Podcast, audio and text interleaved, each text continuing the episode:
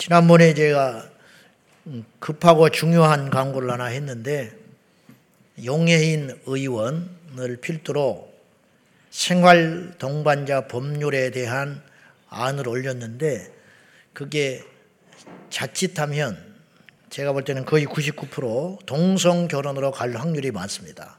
그러니까 전통 가족의 개념을 깨겠다는 거예요. 그 법이 뭐냐면 전통의 가족은 혼인으로 이루어진 가정을 말합니다. 혼인으로 이루어서 자녀가 생산되는 그걸 가정이라고 해요. 우리나라 법률 안에서. 그러니까 그거 외에는 가정을 인정받지 못해요. 그냥 동거가 되는 거죠. 친구끼리 산다든지 정상적이지 않고 그렇게 사는 건 동거인이지 가정이라고 부르질 않아요. 근데 요걸 깨겠다는 거예요. 가족의 범위를 넓히겠다는 것입니다. 그런데 가족의 범위를 그렇게 깨버리고 넓혀버리면 다양한 가족이 탄생하게 돼요. 결국은 다양한 가족은 어떤 가족이 나오냐면 동성끼리의 가족도 가족이라고 말할 수 있어요. 그러니까 단순히 친구, 동성 간의 관계가 아니라 친구 간의 관계도 동성을 꼭 안, 동성 연애를 안 하더라도 그냥 가정으로 인정해 달라는 거죠. 근데 이제 최악의 경우는 동성 결혼 부부가 나올 수 있죠. 그러면 아이를 입양해요. 거기서 아이를 입양한다든지 정자은행에서 이렇게 자녀를 이식을 받는다든지. 그래서 외국에는 지금 정자은행을 통해서 레즈비언 커플이나 이런 사람들이 자녀를 임신하는데 여기서 사기가 일어나요. 사기. 그러니까 원하는 정자가 있어. 그러니까 언어에 능통하고 키가 크고 그런 그리고 이 정자 기증한 자가 학벌이 어떻고 이런 맞춤식이 있거든요. 근데 이제 그걸 원해서 받았는데 나중에 낳고 보니까 교도소에서 수감 중인 정자를 받았어요. 이게 실제 일어났습니다. 그래서 소송을 붙고 막 이런 일이 생겨났어요. 그럼 이 아이는 어떻게 되자는 거예요? 도대체. 그럼 이 그 틈바구니 속에서 자란 이 아이는 인생을 어쩌자는 거예요? 그러면 이제 사기 물건을 가져온 거 아니에요, 자기가. 자기가 원하는 물건이 아니라 사기당한 물건이잖아요. 그럼 이 아이를 볼 때마다 임신하여 난 이 부모는 어떤 생각을 갖겠어요? 그러니까 이런 일들이 비참한 일들이 일어나게 된다는 거죠. 이건 이제 너무 간 것 같지만 시작이 그렇게 시작해요, 항상. 그러니까 우리나라가 지금 그런 위기에 봉착해 있습니다. 그래서 7월 16일까지인가가 마감인데 5만 명을 채워야 되는데 이 지금 이걸 반대 운동하는 분들이 애가 타져가지고 20만 명한테 4번이나 문자를 보냈어요. 이거 좀 막아달라. 근데 아직도 5만 명이 안 채워지고 있어. 3만 3천 명밖에 안 채워져요. 77%. 이러면 안 돼요. 이러면 진다니까요. 한 사람 손 들어봐요. 안 한 사람. 근데 이게 굉장히 귀찮죠. 우리 성도들은 거의 다 했다고 보는데 이거 방송 보고 있는 우리 성도 여러분 꼭 이거 채워야 됩니다. 그래서 이 야금야금 밀려오는 이 세력들을 악한 법들을 막아내야 됩니다. 저도 징글징글해요. 이런 소리 하고 싶지 않은데 좀 다른 사람이 해주면 내가 1년에 한 번만 해도 되는데 안 하니까 이런 일을 계속하고 있습니다. 아무튼지 생활 동반자 법률에 대한 이거 반대 청원하는 거 유튜브에 꼭 실으세요. 일본어로 내가 실으라고 그랬어요. 모든 설교에. 그래서 협조해 주시기를 바랍니다. 할렐루야. 우리 하나님은 살아계신 하나님이에요. 이 밤에도 응답받고 가야 돼요. 응답받고 가야 되고 해결받고 가야 되고 돌파되고 가야 되고 죄를 버리고 가야 하고 귀신을 이기고 가야 돼요. 하나님이 살아계시잖아. 여러분 문제가 있으면 해결될 수 있어요. 하나님이 살아계신데 왜 해결이 안 되겠습니까? 여러분의 죄가 있으면 끊어질 수 있어요. 왜 성령이 계시는데 안 끊어지겠습니까? 우리가 지금 문제지 하나님은 어제나 오늘이나 영원토록 동일하신 분이에요.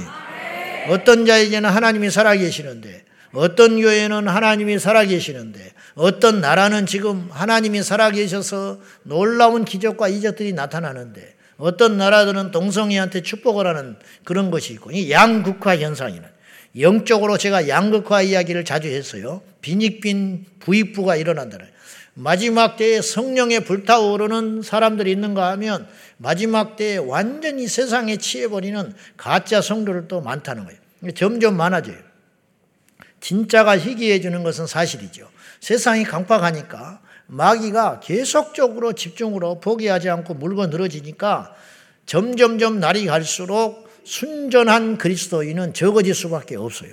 우리나라 진돗개가 날이 갈수록 순종이 많겠어, 잡종이 많겠어? 좀 비유가 그런가? 날이 갈수록 순종은 적어져요. 무슨 말인지 알지요? 그래서 순종의 혈통을 찾으려고 말도 그렇고 진돗개도 그렇고 막 엄청나게 노력을 한다고요. 그리고 순종을 하나 발견하면 그게 섞이지 않으려고 국가에서 나서가지고 보호를 한다고. 믿음도 순종이 있고 잡종이 있는 것 같아요. 좀 말이 그렇습니다만은 세상과 타협하는 사람은 잡종 그리스도이니라 좀 말이 그렇지요. 그러나 알아듣기 쉽게 우리는 순종이 돼야 돼요. 순종. 순종의 그리스도인은 뭐냐? 말씀을 그대로 믿는 성도들을 순종이라고 일컫는 거예요. 세상 따라가는 사람은 잡스러운 그리스도인이 되는 거예요. 세상에 한 발, 하나님께 한 발. 하나님을 안 믿는 게 아니에요. 진돗개는 진돗개야. 진돗개가 아닌 게 아니야. 진돗개인데 순종 진돗개가 아니다. 그러니까 어찌 보면 진돗개라고 부르질 않지요. 그래요, 안 그래요? 진돗개라고 그래. 파는 사람은. 근데 진돗개는 아니요. 근데 또 진돗개야. 이게 잡종 진돗개다. 이게. 잡종 진돗개. 그죠? 그러니까 진짜는 작아져요. 갈수록 작아져. 점점점 작아져. 우리나라 기독교가 약 150년으로 봅시다. 대충 150년 기독교 역사 가운데 처음에 온 믿음에 우리 와서 복음을 만났던 그 믿음의 선조들의 믿음의 모습과 오늘 우리의 모습은 너무 많이 달라요. 근데 좋은 쪽으로 달라지면 상관이 없는데 발전을 하고 보완하고 온전해지면 상관이 없는데 제가 볼 때는 그러기보다는 점점 나빠지고 있다. 왜 그렇게 비관적인 소리를 할 수밖에 없냐면 열매들이 그렇게 나타나고 있어요. 그리고 마귀가 끊임없이 공격을 하기 때문에 교회에다가 세상의 것을 심어놓고 신학교에 키어 신학을 집어넣고 자유주의 신학을 집어넣고 성도들에게 세상적인 것을 집어넣고 점점점 수준이 엉터리가 된다고요. 옛날에 목사님들이 술을 먹는다는 거 상상할 수 있었어요? 옛날에는 목사님들이 화장실도 안 간다고 생각했어요. 옛날에 목사님들은 그림자를 안 밟았다고. 가난하고 그리고 신학대학도 아니고 죄송하지만 신학교 출신이야. 대학도 못 나왔어요. 그래서 옛날에는 서로 목사를 안 하려고 그랬어요. 그렇지만 그분들은 무릎을 꿇었어요. 성령을 의지했어요. 그래서 금식을 했어요. 그래가지고 손을 얹으면 귀신이 나가고 손을 얹으면 병이 났고 이런 역사들이 막 일어났다고요. 여러분, 그런데 이 시대는 점점점 배우는 것도 많아지고 주석이 쏟아져 나오고 챗GPT가 나와가지고 이제 앞으로 보십시오. 지금 독일에서는 어떤 일이 벌어졌냐면 독일에서 AI로 예배를 드렸어요. 그러니까 설교자가 AI가 설교를 했어. 그러니까 이게 화면을 앞에다 비춰놓고 성도들이 앉아가지고 이게 실제 있었던 일입니다. CTS 뉴스에 나왔어요.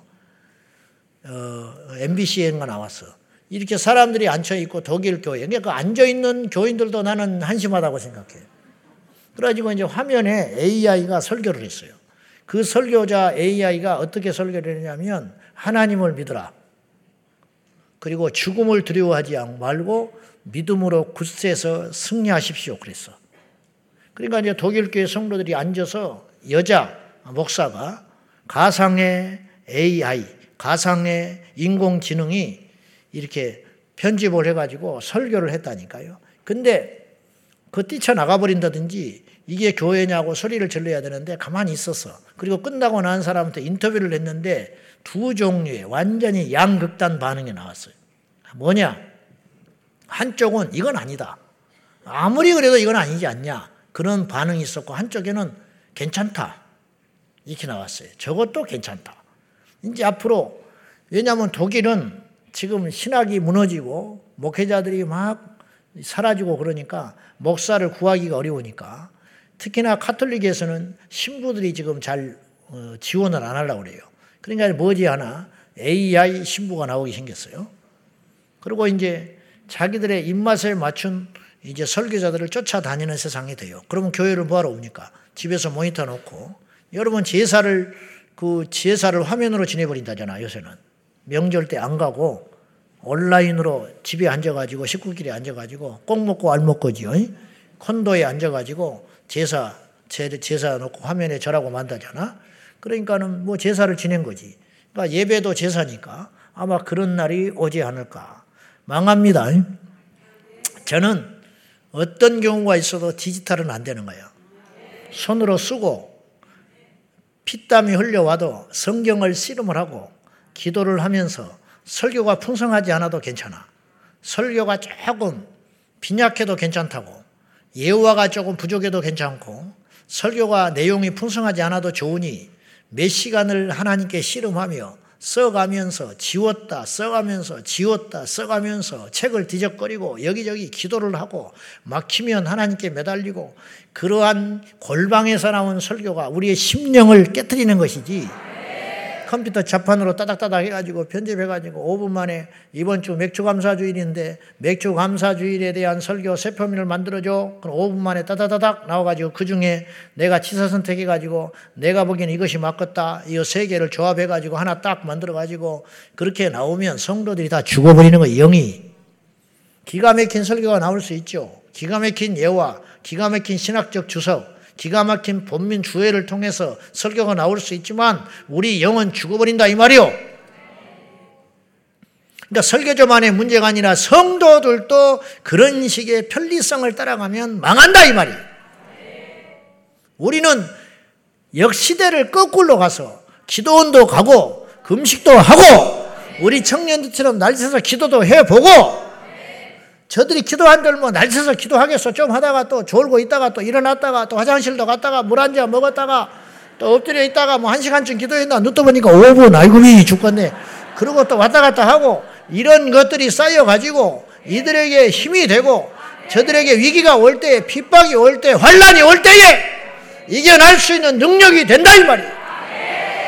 우리가 자녀들에게 물려줄 수 있는 신앙적 유산은 그것이다 이 말이에요. 그거. 그건 돈으로 줄 수 없는 것이다 이 말.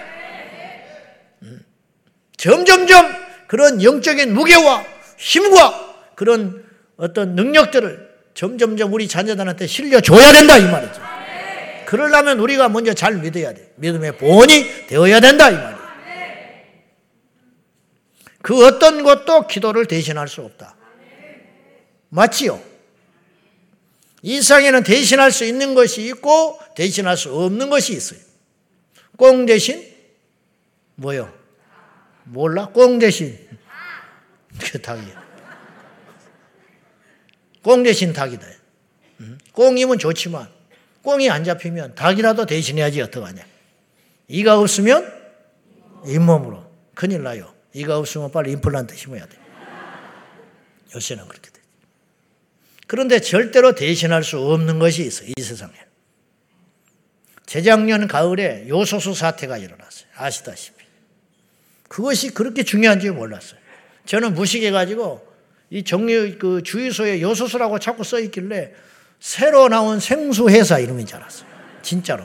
내가 경리차를 안 타가지고 왜 요소수를 저렇게 자꾸 팔지? 생수 판지 알았어. 이런 생수. 가끔 주유소에서 생수 기름 넣으면 죽고 그러거든요. 그래서 진짜 난 그렇게 생각했어. 나는 이동갈비를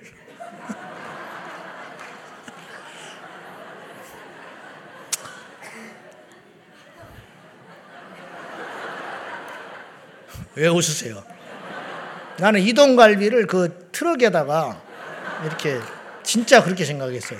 점포를 낼 만한 여력이 안 되는 분들이 그렇게 이제 싣고 다니면서 갈비를 이동식으로 파는 그런 걸 이동갈비라고 그런가 보다. 나 그렇게 생각했어요. 내가 똑똑한 사람인데 한번 이렇게 그렇게 생각하니까 다른 생각을 못 하겠더라고. 아, 인간은 그렇게 되는구나. 뭐에 하나 꽂히면 그냥 그렇게 계속 가는 거예요. 계속. 이게 무서운 거예요. 제가 학교 다닐 때 옛날에 전철이 뚫리기 전에 내려가지고 마을버스 타고 내려서 이렇게 걸어오다 보면 골목에 들어서요. 그러면 이렇게 갈비집이 하나 있었어. 갈비집에 갈매기살이라고 써있네.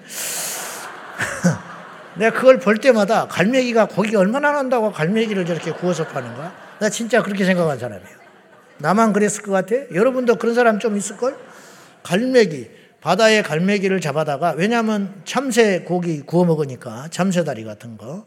갈매기가 저렇게 많이 나오나? 고기가? 속으로. 그렇게 생각했던 사람이에요.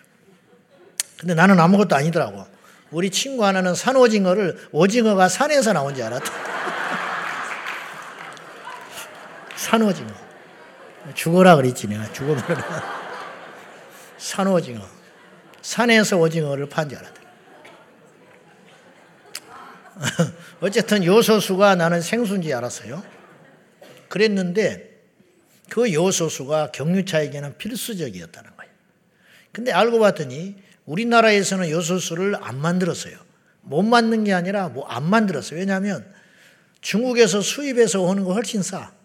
그게 대단한 기술은 아닌데 그냥 방심하고 있다가 99% 중국에서 수입에다가 싸니까 막 풀어서 판 거예요. 근데 중국에서 그걸 딱 닫아버렸어. 자기들도 수요가 모자란다 해가지고 수출을 딱 안 해버린 거예요. 제2의 지금 요소수 사태가 나온다고 또 그러는데 중국이 지금 물자로 지금 미국을 대항하기 시작하니까 반도체를 자꾸 압박을 하니까 그렇게 한다고 그러는데 이제 고래등 싸움에 뭐 새우등 터진다고 고래 싸움에 그렇게 생겼어요. 근데 아무튼 이간에 그러면 뭐 경유차 안 탄 사람은 상관없지. 그리고 경유차 탄 사람도 뭐 전철 타고 다니지 뭐 어떻게 되겠지. 그렇게 간단하게 생각을 했는데 그게 그렇게 간단한 문제가 아니었어요. 우리나라 화물차 99%가 경유차예요. 그러니까 물류 대란이 일어나 버린 거예요. 택배가 안 와버리는 거예요. 물건을 제때 못 갖다 줘 버리는 거예요. 요소수라는 게 그렇게 중요한 것을 그때 안 거예요. 그때서야 부랴부랴 우리나라도 이제 요소수를 만들어야 된다 어쩐다 다시 풀렸으니 또 다시 무너졌을 거예요. 그것이 그렇게 비싸고 대단한 게 아니라니까요. 그런데 경유차에게는 요즘 나온 경유차에게는 필수적으로 환경오염 때문에 요소수를 넣지 않으면 차가 굴러가질 않게 돼버렸다는 거예요. 옛날 차는 상관이 없는데. 이런 사태가 빚어지니까 요소수를 대신할 게 아무것도 없는 거예요. 요소수보다 휘발유가 훨씬 비쌀 수 있죠. 그러나 휘발유를 넣어서는 안 된다니까. 이처럼 절대로 대체 불가한 것이 있다니. 여러분 천국 가는데 무엇이 필요해요? 한 가지만 있으면 돼요. 믿음. 믿음 외에 무엇이 되겠냐. 어떤 사람은 돈으로 안 된다는 거예요. 어떤 사람은 선함으로 절대로 안 된다는 거예요. 율법을 지킴으로. 이것도 보통 일은 아니거든요. 율법을 지키고 산다는 게 보통 일이 아니에요. 죄짓지 않고 산다는 게 보통 일이 아니에요. 그러나 그것을 하나님께서 대체로 절대로 주지 않았다는 거예요. 오직 천국 가기 위해서는 하나님의 아들 예수 그리스도를 바로 믿어야만 간다 이 말이에요. 그러니까 대체 불가한 거지요. 이 땅에 예수님보다 더 희생하고 산 사람이 이 땅에 있을 수 있어요. 더 고생한 사람도 있을 수 있어요. 더 많은 피를 흘린 사람도 있을 수 있어요. 더 선한 일을 한 사람도 있을 수 있어요. 여기서 말하는 선한이라는 것은 더 오랜 기간 동안 인류 역사에 영향을 끼쳐서 노벨 평화상을 받고 그런 사람도 예수님이 이 땅에 영향을 미친 것보다 더 큰 영향을 겉으로 보기에는 미친 사람이 있을 수 있다 이 말이에요. 그렇다 할지라도 예수님이 흘리신 피를 대체할 수 있는 것은 없다. 왜냐? 모든 인간은 죄인이기 때문에. 그러므로 이 세상에 절대로 대체할 수 없는 것들이 의외로 많더라 이 말이에요.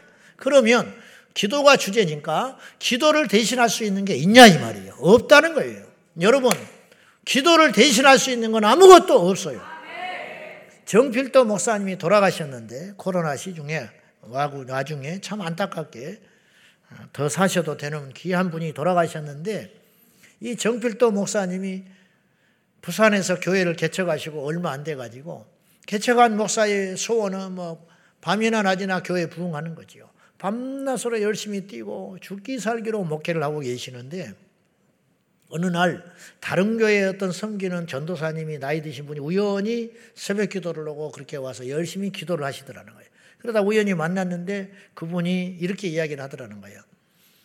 전도사님, 그때 이제 전도사 시절이었을 거예요. 전도사님, 하나님께서 이 교회를 부흥시키기를 원하시는데 전도사님의 눈물이 이 예배당에 꽉 차면 교회가 부흥이 된다고 하십니다. 그랬다는 거예요. 그러니까 그거 외에는 안 되는 거예요. 어떤 인간의 방법과 프로그램으로 교회가 부흥이 안 되는 거예요. 그분은 원체도 기도를 많이 하시는 분이지만 그것에 더 도전을 받으셔가지고 날마다 기도했더니 하나님께서 동서남북 사방에서 성도들을 불러 모아주시더라는 거예요. 그분은요, 부산에 아무런 연고도 없어요. 고향이 서울이에요. 그리고 누가 번듯하니 가서 간 것도 아니야. 여기저기서 그때만 해도 목회지가 많이 있었어요.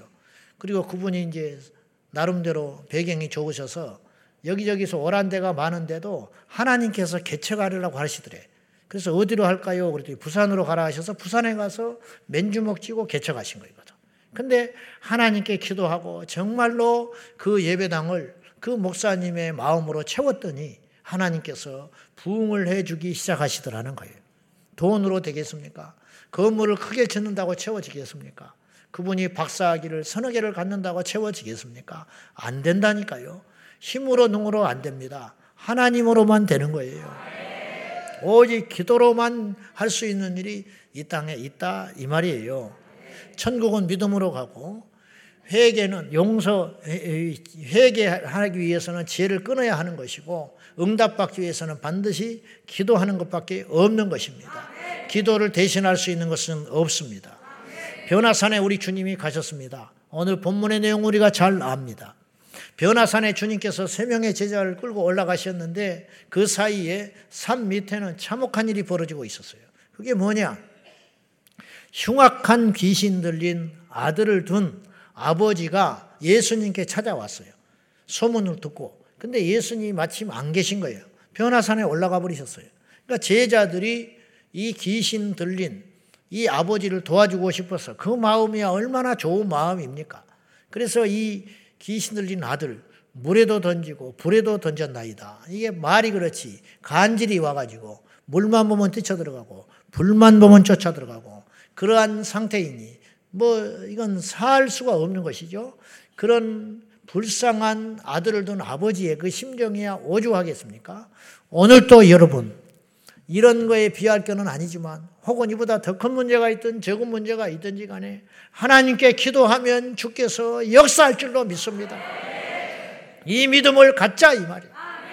여러분 믿어서 손해될 게 뭐가 있어요? 엎드려서 손해될 게 뭐가 있어요? 기도해서 손해될 게 뭐가 있습니까? 이 시간에 기도해서 손해될 게 뭐가 있냐? 이 자리에 와서 손해될 게 뭐가 있어요? 여러분 이 철회하는 우리 이 한 시간은 세상의 어떤 시간보다 가치가 있는 시간이에요. 이 시간에 여러분 누구를 만나면 그만한 가치를 얻을 수 있다고 생각하세요? 왕을 만난들 이 가치를 얻을 수 있겠습니까? 여러분이 가서 세상에 가서 무슨 가치 있는 일을 하면 이보다 더한 일이 있겠어요? 졸지 마세요. 정신 차려.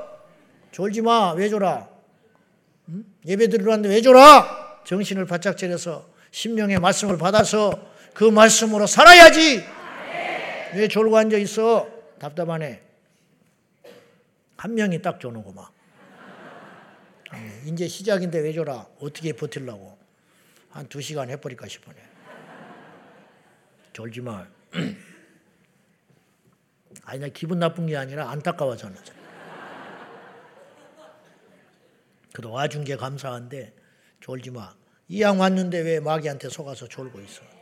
자, 어디까지 했어요? 아무튼지 간에 이 시간이 우리가 밖에 있으면 뭐 하겠어?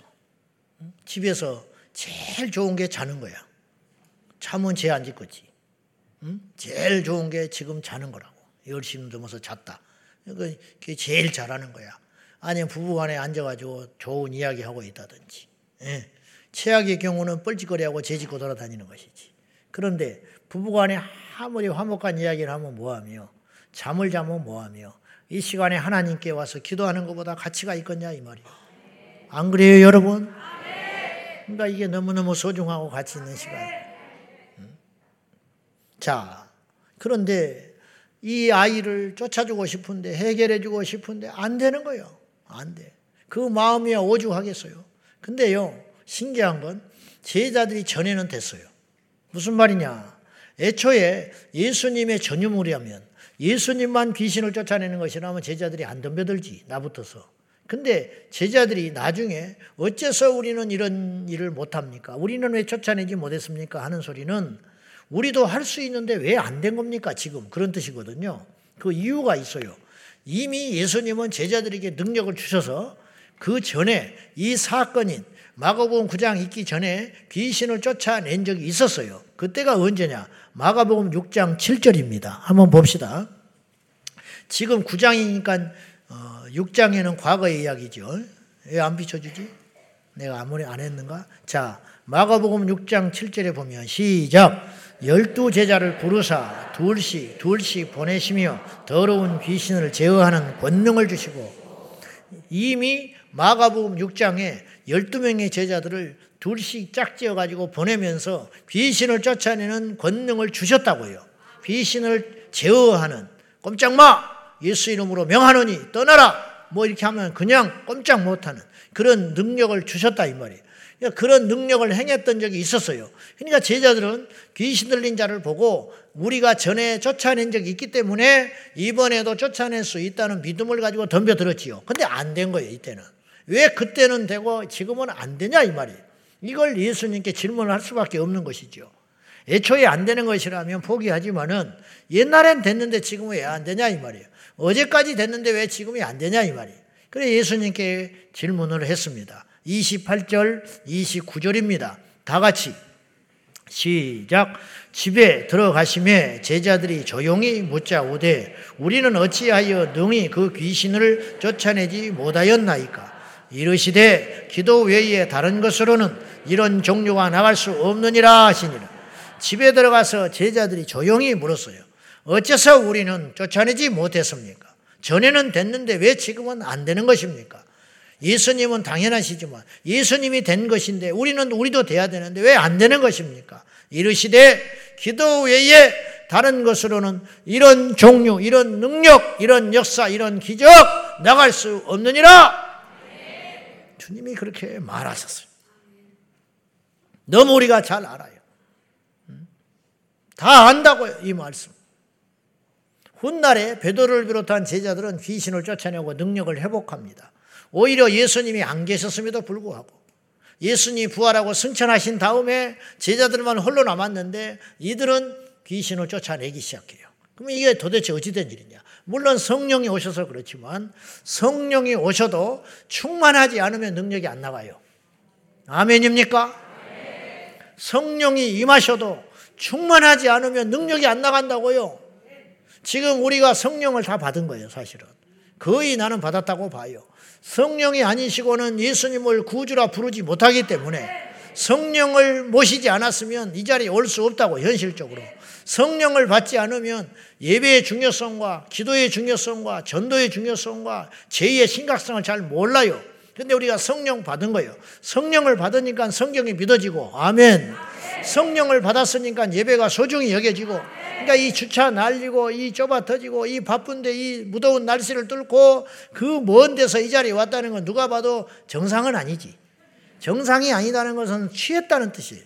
뭐에 취했냐? 성령에 취했다 이 말이에요. 우리 안에 성령이 계시기 때문에 그렇다 이 말이에요. 저는 교만이 아니고 나는 성령 받았다고 믿어요. 성령 받지 않으면 저는 그렇게 신앙생활을 못했을 거예요. 겨울에 눈이 막 내려가지고 그 신장로가 꽁꽁 얼어가지고 차도 못 다니는데 거기를 새벽기도를 걸어서 갔으니까 그게 인간의 힘으로 되느냐고. 미친 거지요. 사람들이 나보고 미쳤다고 그랬어요. 예수에 미쳤다고 그랬어. 교회에 미쳤다고 그랬다고. 이게 내 힘으로 되느냐고요. 이게 나이를 불문한 거예요. 얘들도 은혜 받으면 뒤집어져요. 그런데 목사도 은혜 받지 않으면 그냥 아무것도 안 되는 거야. 술도 못 끊는 목사가 억지로 되냐고. 에? 토요일 저녁까지 설교 본문도 못 잡고 있는 목사가 목회를 할 수가 있겠냐고. 에? 안 그렇습니까? 세상 친구들하고 고스톱이나 치고 다니는 장로들이 억지로 되냐고. 이게 안 되는 거야. 이거. 죽었다 깨도 안 되는 거야. 우리나라에 죄송한 이야기지만 장로님들 중에 평생에 장로가 됐지만 철회 한 번 안 나오고 천국 가는 사람이 있을 거예요. 응? 없을 것 같습니까? 우리나라 권사님들 중에 한 번도 철학기도 한 번 안 하고 천국 가는 사람이 있을 수 있을 거라고. 억지로 안 되잖아 이게. 억지로 안 되는 거예요. 그런데 우리가 성령은 받았지만 성령의 충만함, 성령의 지배를 받지 않으면 능력은 안 나가는 거예요. 능력은 안 나가는 거예요. 제자들이 지금 예수님을 안 믿었습니까? 지금 제자들이 예수님 앞에 뭐 큰 죄를 졌습니까? 그렇지 않잖아요. 주님과 함께 있었음에도 불구하고 귀신이 안 나가는 걸 어떻게 하냐고. 다른 것은 어떻게 자신의 육체적인 힘으로 될 수 있어요. 영의 일은 안 되는 거예요. 전도가 됩니까? 전도를 밥 사준다고 될 것 같습니까, 여러분? 귀신을 달랜다고 나갈 것 같습니까? 귀신을 발로 밟는다고 나갈 것 같습니까? 병든 자에게 아무리 이 사람이 났으면 좋겠다고 소원을 한다고 이 사람이 병든 자가 일어나겠습니까? 영의 일은 영으로만 되는 거예요. 안 되는 건 어떡하고요. 근데 기도라는 건 영적인 일이거든요. 아니, 기도라는 건 영을 넘어서 육에까지 지배하는 능력이 있어요. 여러분, 육은 영을 못 넘어와요. 무슨 말인지 압니까? 육은 영의 일에 간섭을 못해. 그러나 영의 일은 영의 일뿐만 아니라 육의 일까지 간섭이 일어나는 거예요. 그래서 공중에 어떤 일이 일어나면 땅에 어떤 일이 일어나는 거예요. 욥기서 1장에 그 사건이 나오잖아요. 저 공중에서 사탄이 하나님과 대화를 해요. 근데 이 땅에서 어떤 일이 일어나. 이 땅에 육의 일이 영의 일을 어지럽히는 것이 아니고 영적인 어떤 일들이 육의 어떤 사건을 일으킨다는 걸 꼭 기억해야 돼요. 그러니까 헛똑똑이들 되지 말고 세상에 잘난 척하지 말고 힘써서 용써서 세상에 땀 흘리지 말고 먼저 주님께 엎드리는 게 우선이다 이 말이에요. 모르니까 인생 허비하고 제멋대로 살다가 절대로 기도하는 사람을 못 이기는 거예요. 절대로 기도하는 사람보다 앞서지 못해요. 우리 힘으로 될 것 같습니까? 오히려 기도가 빠진 인간의 지혜는 그 사람의 발목을 잡는 거예요. 더 지식에 빠져서 안 돼요. 나중에 주님 앞에 서면 아무것도 얻는 것이 없다니까. 나는 힘이 없고 가진 것이 없고 미련하고 세상에 재주도 없으니까 그냥 하나님께 엎드려 기도해야지 어떡하냐. 이 사람이 뭔가를 이룬다 이 말이요. 그런 지혜가 있기를 예수님의 이름으로 축원합니다. 여러분, 집이 안 나가는 걸 무슨 수로 해결합니까? 부동산 100군데 내보시오. 집이 나가는 걸. 안 되는 걸 어떡하냐고. 응? 안 되는 걸. 우리 대모가 집에서 하수구가 막혀가지고 물이 난리가 나다. 앉아가지고 어떻게 할 거예요? 돈, 사람 부르자니 돈이 없고. 하수구가 막혀가지고 물이 철철철 넘쳐나가지고 역류가 나서 난리가 나. 앉아가지고 주여 그랬더니 하수구가 빠져버리더라. 응? 주여 했더니 하수구가 빠져버리더라. 하수구도 뚫어주시는 하나님. 사람들은 안 믿을지 모르나 나는 그걸 믿는단 말이에요. 누가 지혜로운 자냐. 머리가 터져서 다 죽게 생겼는데. 머리가 터져서 다 죽게 생겼는데. 이 원철 선교사님인가 그 박보현 목사님하고 교제하는 그분 설교를 들어보니까 오늘 그런 이야기가 나오시더만. 이분이 케냐에서 선교하시는데 며칠 전에 돌아가셨어요. 돌아가셨는데 이분이 그래서 목사님 많이 힘드실 거예요. 돌아가셨는데 돌아가시기 전에 사모님도 몸이 안 좋아. 그 케냐는 의료가 영 안 좋잖아. 그래서 멀리 이제 북부에서 선교하시니까 나이로비에 MRI를 찍으려고 10시간을 타고 와가지고 도저히 이제 당신은 둘째 치고 사모가 머리가 깨지려고 죽어간다고 하니까 할 수 없이 10시간 차를 타고 MRI를 4시간을 찍었대. 얼마나 기술이 떨어지는지.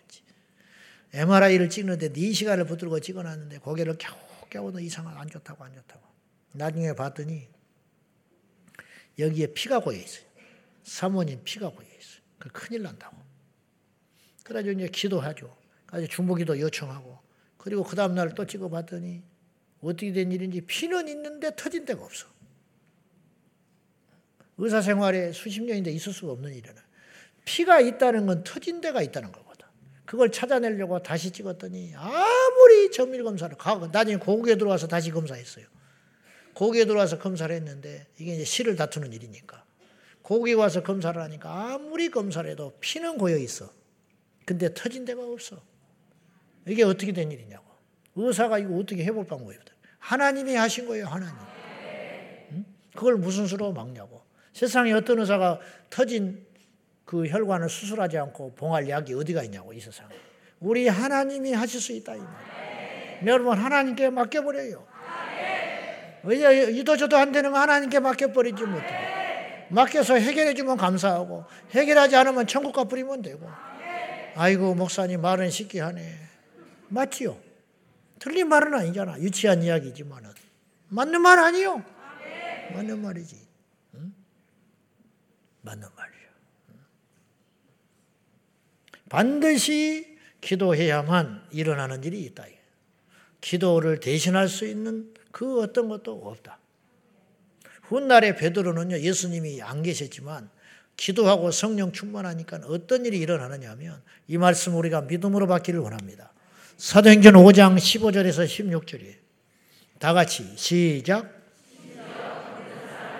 거리에 나가 침대와 요 위에 누이고 베드로가 지날 때에 혹 그의 그림자라도 누구에게 덮일까 바라고 예루살렘 부근에 수많은 사람들도 모여 병든 사람과 더러운 귀신에게 괴로움 받는 사람을 데리고 와서 다 나와버렸다. 다 나와버렸다는 거야. 다 나와버렸다. 베드로가 너무너무 바쁘니까 막 3,000명, 5,000명씩 회심하고 돌아오니까 신방하기도 바쁘고 말씀 가르치기도 바쁘고 여기저기서 찾는 일꾼 찾는 사람들이 많으니까, 또 옛날에는 병들고 악한 영에 시달린 사람이 얼마나 많았겠어요. 뭐 어떻게 해볼 수가 없다. 그러니까 베드로가 손잡고 기도해 주는 건 언감생심, 그건 기대도 못하고 그냥 베드로가 지나가는 그 길목에 기다리고 있다가 장사진을 치고 있다가 베드로가 이렇게 지나가면 해에 그림자가 혹시 덮일까 싶어서 그런 믿음이 있었다는 거예요. 그림자만 잡혀도, 그림자만 지나가도 귀신이 떠나가고, 그림자만 지나가도 병이 날 거라는 믿음을 가지고 사람들이 누워 있었다는 거예요. 그거는 뭐냐면 이들의 믿음도 대단한 것 같지만 베드로에게 임한 능력이 그렇게 대단했다는 거예요. 실제로 그런 일이 일어나버려요. 사도 바울의 앞치마를 가져다가 귀신에게 얹으니까 귀신이 떠나버렸다는 거예요. 그러니까 사람들이 흉내 내느라고 앞치마 들고 돌아다니는데 그게 아니고 바울이기 때문에 가능한 일이에요. 바울이기 때문에. 여러분, 능력은 예수님께 있는 거예요. 어느 장소에 있는 게 아니에요. 이곳에 무슨 능력이, 건물인데 이게 뭔 능력이 있냐고. 그래서는 안 되지만 이곳이 나중에 나이트클럽 대표는 어찌할 거예요. 이곳에 능력이 있는 게 아니에요. 이 자리에 능력이 있는 게 아니에요. 어떤 사람에게 능력이 있는 거 아니에요. 예수 이름에 능력이 있는 것이에요. 예수 이름. 예수 이름은 누구든지 있잖아. 이 자리에 예수의 이름이 있지 않습니까? 이 자리에 만약에 믿음만 있다면 누가 설교한들 왜 병이 안 낫겠어? 어린아이가 설교한들 병이 안 나오며, 심지어는 오늘 내가 설교를 못할 상황이 돼가지고 그냥 기도합시다. 응? 사회 보는 분이 오늘 설교자가 못하게 됐으니 그냥 기도합시다. 그래버려도 역사가 일어난다 이 말이에요. 내 일생에 남는 설교를 한 편 했어요. 제가 양복도 안 입고 내 일생에 남는 설교. 설교자는 자기가 알아요. 이 설교가 은혜가 있는지 능력이 있는지 뭔가 있는지 안다고.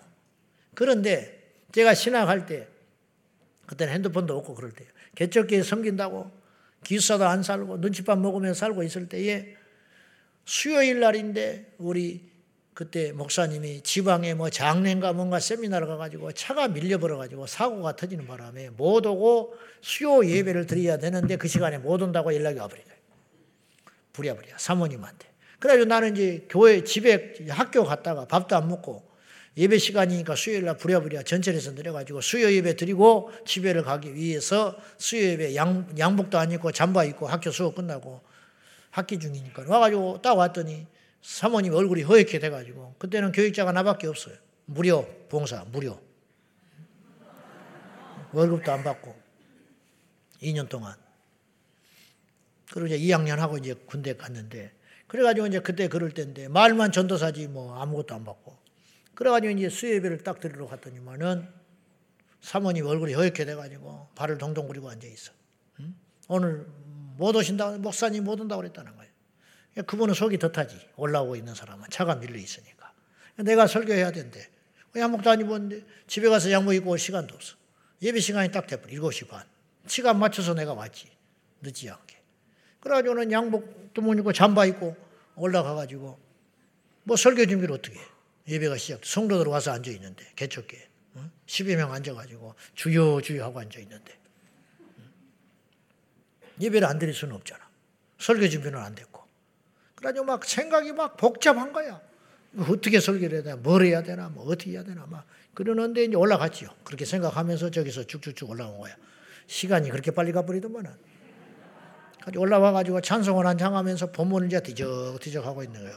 어떤 걸 했거나, 어떤 걸 했거나 이제 그러고 있는데 딱 뭐가 하나 왔어. 아이고, 요거 하자. 그리고는 이제 본문을 딱 가닥을 잡았어요. 설교 준비도 못하고, 그리고는 이제 그때 대표 기도를 했어, 수요일날. 그래서 찬송 한자 하고, 아무개 집사님 대표 기도 하세요. 그랬어요. 이 대표기도하는 집사님이 갑자기 그날 올 일도 아닌데 개척교회 10여 명 앉아가지고 있는데 괜히 울어버리네 이 양반이. 기도를 하면서 막 엉엉 울어버리는 거야. 우니까 그냥 다 울어버렸어 10명이. 이 눈물이라는 건 전염이 되잖아요. 울 일도 아니야. 나라 전쟁 난 것도 아니고 뭐 큰 문제도 없는데 그분이 기도하면서 괜히 뭐 인생이 서러워서 그런지 힘든 일이 많아서 그런지 예수님 그러면서 울어버렸네. 그랬더니 막 사람들이 울고 난리가 났어. 막 은혜가 확 임해버렸네. 울어버리니까. 그래가지고 내가 이제 본문을 딱 펴고 성경을 딱 펴고 본문을 딱 읽고 설교를 딱 하려니까 또 울어. 이거는 어린아이가 와서 전해도 돼. 마음이 전부 옥토바트로 바꿔버려요. 그날 불이 떨어졌어요. 그날 성령이 임하셨어요. 나는 그런 예배를 드려본 적이 많지 않아요. 그러니까 하나님이 하시면 되는 거예요. 우리에게 성령이 오셔야 되는 거죠. 알로스 목사님이 예배 시간이 다 됐는데 목양실에서 안 나오고 있었대요.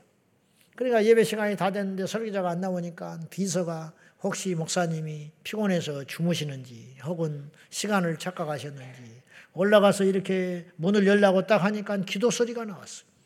그래서 누가 상담을 하나 그러고 이제 밖에서 듣고 있는데 이 로스 목사님이 이렇게 기도하라는 거예요. 주님, 나는 설교 준비가 다 끝났습니다. 그러나 주님 성령이 시간에 임재하지 아니하시면 나는 올라갈 수가 없어요. 이 설교를 준비한들 무슨 필요가 있습니까? 성령이 도와주지 아니하시면 나는 아무것도 못해요. 성령님 오십시오. 성령님 나를 붙들어 주십시오. 막 그렇게 절박하게 기도를 하고 있더라는 거예요. 예배 시간은 다 왔는데 설교 준비는 다 완전히 끝났다고 하지만은 그러면 뭐하냐는 거야. 이곳에 성령이 부어주지 아니하시면 나는 아무것도 할 수 없어서 못 올라간다는 거예요 지금. 이 목사님이 진짜 목사님 아니요. 그 성도들은 얼마나 축복받은 성도예요. 인간의 지식으로 끄적끄적 해가지고 세상 소리는 하고 있는 그런 설교자가 아니라 성령을 의지하고 투박한 설교라도 그 소리가 그 소리더라도 세련되지 못한 말이라도 내용이라도 성령을 구하는 그러니 그 예배가 어땠겠냐 이 말이죠. 이런 교회들이 많아져야 되지 않겠습니까? 요지는 반드시 기도만 해야 되는 일이 있다. 기도 외에는 기도를 대신할 수 없는 것이 있는데 왜 그러냐 이 말이에요. 왜 우리가 반드시 기도만 해야 되느냐. 주님 오실 때까지 기도해야 됩니다. 내 생명 끝날 때까지 기도해야 돼요. 기쁜 일이 있어도 슬픈 일이 있어도 좋은 일이 있어도 망하는 일이 있어도 옆처럼 무너진 집터에 앉아 있어서라도 하나님께 기도해야 할 줄로 믿습니다. 응급실에 실어가면서까지 기도하자. 죽는 순간까지 기도하자. 죽는 순간. 어차피 죽는다면 기도하다가 죽는 것이 낫지. 어차피 망해버렸다면 망한 터에서 원망하지 말고 기도하는 것이 낫지. 말은 쉽지요. 맞아요. 말은 쉬워요. 제 말이 아주 쉽습니다.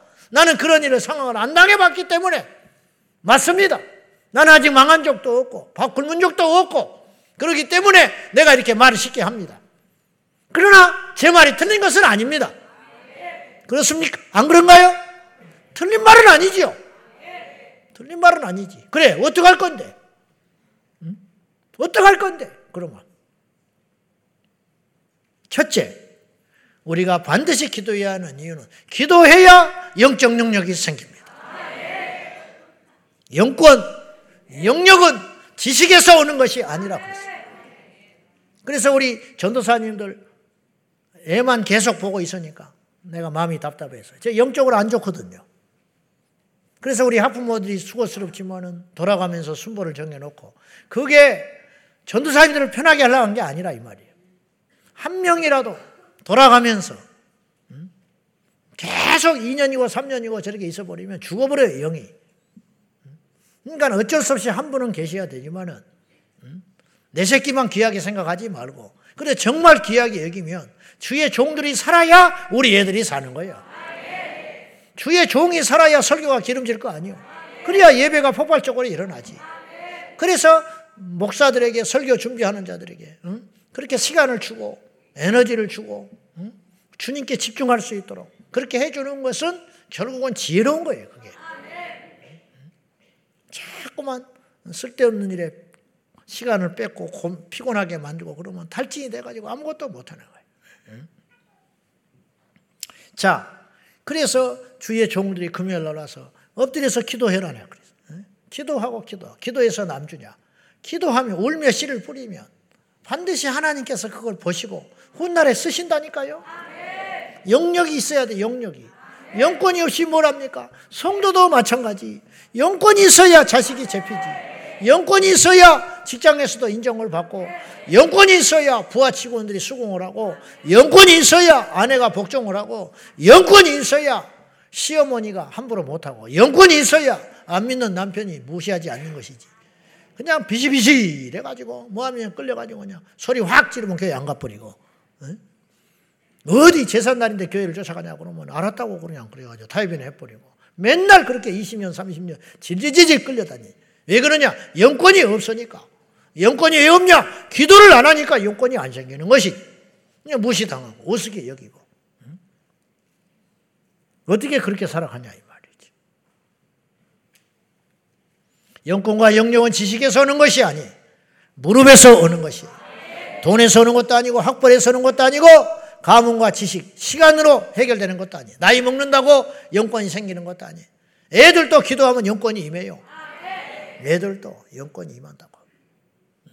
예수에 미친 어떤 중학생짜리 하나 애가 있었어요. 훗날에 목사가 됐어요. 예수에 미친 어머니가 예수 압니다. 전에 사는데. 교회에 미쳐가지고 쫓아다니니까. 남들이 볼 때는 정상이 아니지. 집안은 가난해 죽었는데. 교회만 쫓아가서 기도만 한답시고, 툭하면 금식한다고 그러고, 툭하면 철회한다고 그러고, 중학생짜리가. 주님이 볼 때는 너무 귀하지요. 근데 어느 날 엄마가 부엌에서 옛날에 장작 불 뗄 때 불을 떼면서 아들이 이제 곁에 앉아 있었는데, 야 이놈아 작작 미쳐라. 교회 가면 떡이 나오냐 밥이 나오냐. 공부도 해야 되고, 농사일도 좀 도와주고, 그러지. 너는 어떻게 교회만 쫓아다 사냐. 그러니까 어머니, 기도하면 하나님이 다 해주십니다. 이렇게 이야기한 거예요. 미친 소리 하고 있네. 기도도 작작해야지. 엄마가 안 믿으니까. 근데 얘가 지금 그동안에 그때 금식 기도를 하고 있었어. 아들이. 밥도 처먹으면서 기도해라. 엄마가 그렇게 하니까. 왜 금식을 하고 자빠졌냐? 그랬더니 이 친구가 금식하는 이유가 있었어요. 그 시골교회 전도사님이 오셨는데, 신학생 전도사님이 오시는데, 교회가 너무 약하고 가난하니까 또 교인들이 훈련이 안 돼가지고 사례비를 제때 못 줘. 성미도 안 주고. 그러니까 그 전도사님이, 그 옛날이니까 이 전도사님이 신학생인데 밥을 굶고 다녀. 밥을 굶고 다녀. 얼굴이 허옇게 떴어. 그것이 너무 가슴 아파서 세상에 어른들도 안 하는 이 중학생짜리가 하나님 앞에, 그거 우리 전도사님 하나님께 사례비 받을 수 있게 해달라고, 우리 전도사님도 좀 얼굴 좀 피게 해달라고, 그걸 놓고 요새 금식하고 있다라는 거야. 그러니까 어머니가 복장이 안 터지고서, 안 믿는 엄마가 네 걱정이나 해라. 이러고 있으니까, 기도만 하면 된다냐? 그러니까 이 아들 말이 이렇게 나왔어. 어머니 몰라서 하는 소리라. 기도하면 광야에서 이스라엘 백성들에게 메추라기를 내리셨듯이, 기도하면 우리 전도사님께 꽁을 하나님이 준다 그랬어. 미친 소리 하고 있네. 그 말이 끝나자마자 부엌에 꽁이 확 뛰쳐들어왔어. 암꽁이 들어와가지고 그 부지깽이 들고 불 떼고 있는 엄마 치마 속으로 쏙 들어와버려. 그러니까 엄마가 그냥 기절해 놀래가지고. 꽁에 놀란 게 아니라 아들의 말이 끝나자마자 그대로 일어나버리니까. 그러자 아들은 옳다고 나고, 우리 전도사님 헤매야겠다고 그러고 꽁을 딱 잡아가지고 예배당으로 갔어요. 그리고 이제 그 전에 또 엄마가 이렇게 말을 했어. 야, 이 미친놈아, 하나님이 살아있으면 네 기도 좀 해봐라. 뭐려고 그랬더니 자기 집에 개가 한 마리 있었는데 이 개가 죽지도 않고 살지도 않아. 무슨 말이냐면 해골 바가지가 돼서 차라리 죽어버리지 못해 묻어버리겠는데, 개가 며칠째 먹지도 않고 어떻게 하면서 미쳐가지고 돌아다니는데 저거 어떻게 해보지도 못하고 죽지도 않고 살지도 않고 그러고 있어. 저거 해결해줘라. 그러고 이제 진짜 하나님 살아있다면, 그랬더니 꽁이 날아들어왔어요. 그래서 꽁을 잡아가지고 예배당에 갔어. 수요일 날 저녁에. 수요일날 저녁에 예배당에 가가지고 이분이, 이 친구가 강대상 밑에다가 꽁을 감춰놨어. 강대상 밑에다가. 근데 이제 전도사님이 설교를 하다가, 설교를 하다가 답답하니까 빵! 치면서 여러분 알겠습니까? 그랬네. 꽁이 놀래가지고 뛰쳐나와버렸어.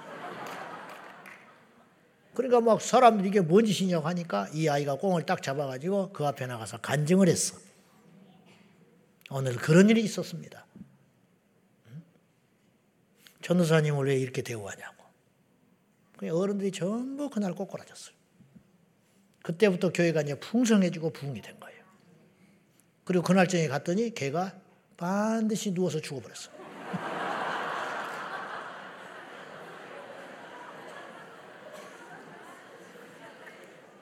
그러면서 이 엄마가 신기하다. 네가 믿는 하나님은 걔도 죽였다 살렸다 하냐. 그리고 그 엄마가 이제 충격을 받는 거죠. 조금씩. 여러분, 아이의 기도라고 안 들으시는 하나님이 아니에요.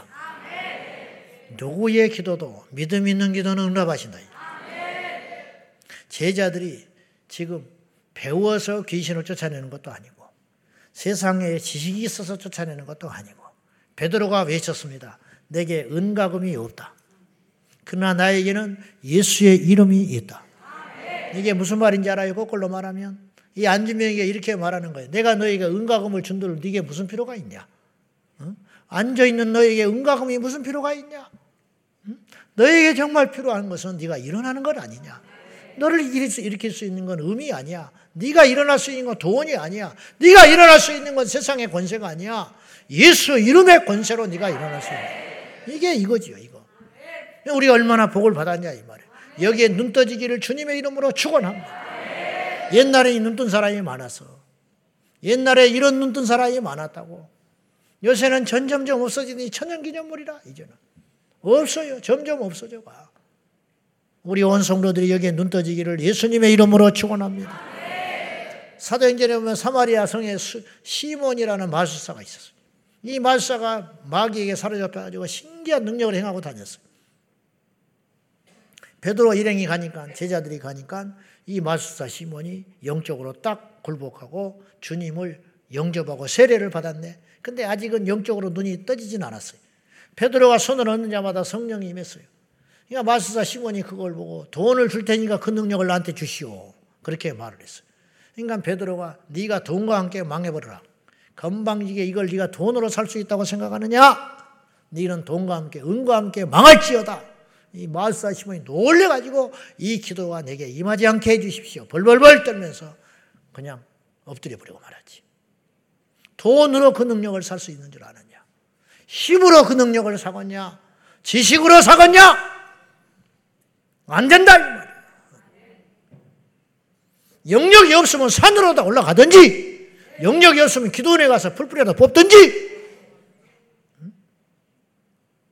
그러한 시간들을 각은 다음에 그런 각고의 노력이 있는 다음에 영적인 세계가 열리는 것이고 똑같은 말을 해도 힘이 생기는 것이지. 되겠냐 이 말이죠. 순서가 있어. 순서. 훈련받는 것도 좋고 다 좋은데 가장 먼저 해야 할 일은 뭐냐. 하나님께 부르짖어 기도해라. 이것이 대문이 다른 것이 둘리 열리지. 근데 이게 하기 싫으니까 이거에 하기 싫으니까 다른 것만 잔뜩 갖다가 붙이는 거야. 안 되는 거야. 절대로.